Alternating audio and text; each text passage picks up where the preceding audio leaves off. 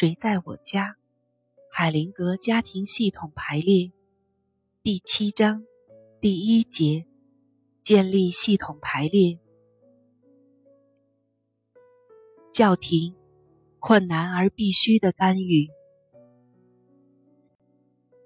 海灵格说，并不是所有的排列总能找到好的解决，在你努力寻找却一无所获时。治疗小组的成员的兴趣就会开始分散。如果你注意到这种情况的出现，就应该停止了。通常是遗漏了揭示解决方案所需要的一些信息。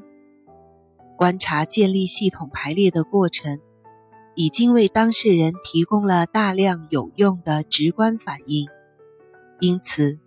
在一般情况下，我的原则是，在你还能控制的时候停下来会比较好，宁可少做一些，也不要冒险太多。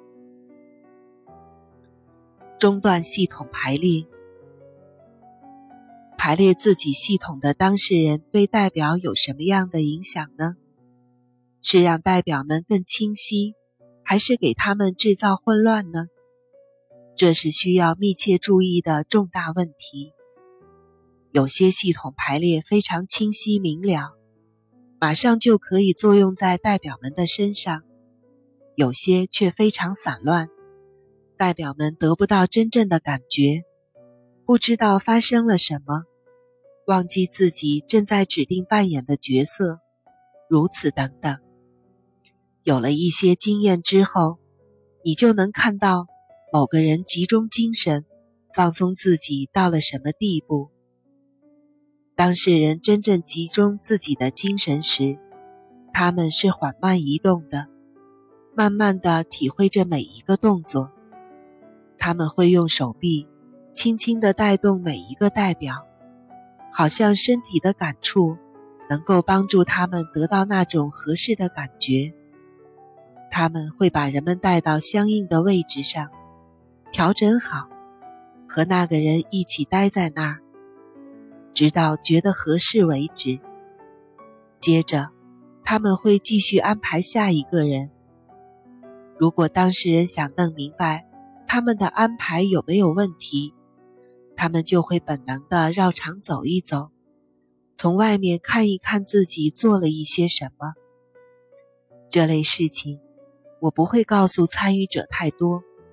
因为我想看一看他们如何自然的进行下去。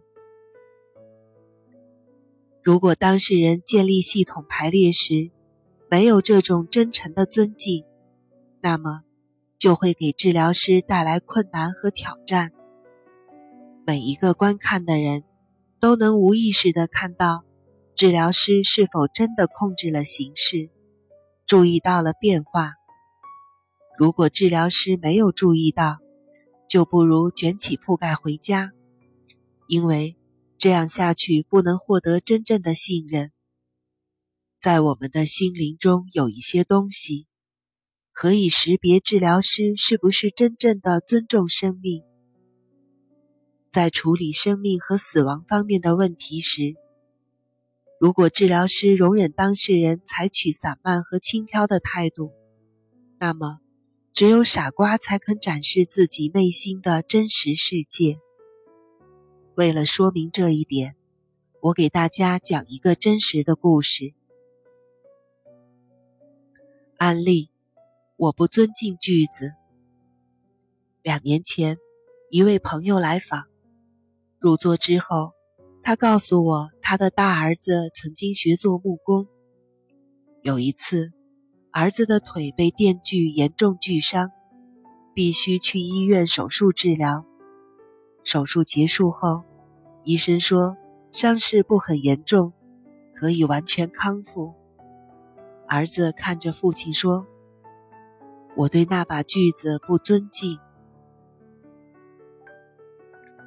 当我注意到某个人正在按照事先定好的计划建立系统排列的时候，通常会停止这次系统排列，并告诉每个人，我不会处理这种系统排列。这一类系统排列得到的只是思想上的构造，而不是真实发生在家庭里的画面。在建立系统排列之前，不要在思想上建立排列的画面，这样常常会更有效果。中断一个系统排列是系统心理治疗中最艰难的干预，但是它也是最有效的一种。如果人们问我，是排列他们自己家庭过去的样子，还是现在的样子？我也会停止工作。如果他们试图根据我的要求建立自己的系统排列，那么他们就没有尊敬自己心灵中的事实。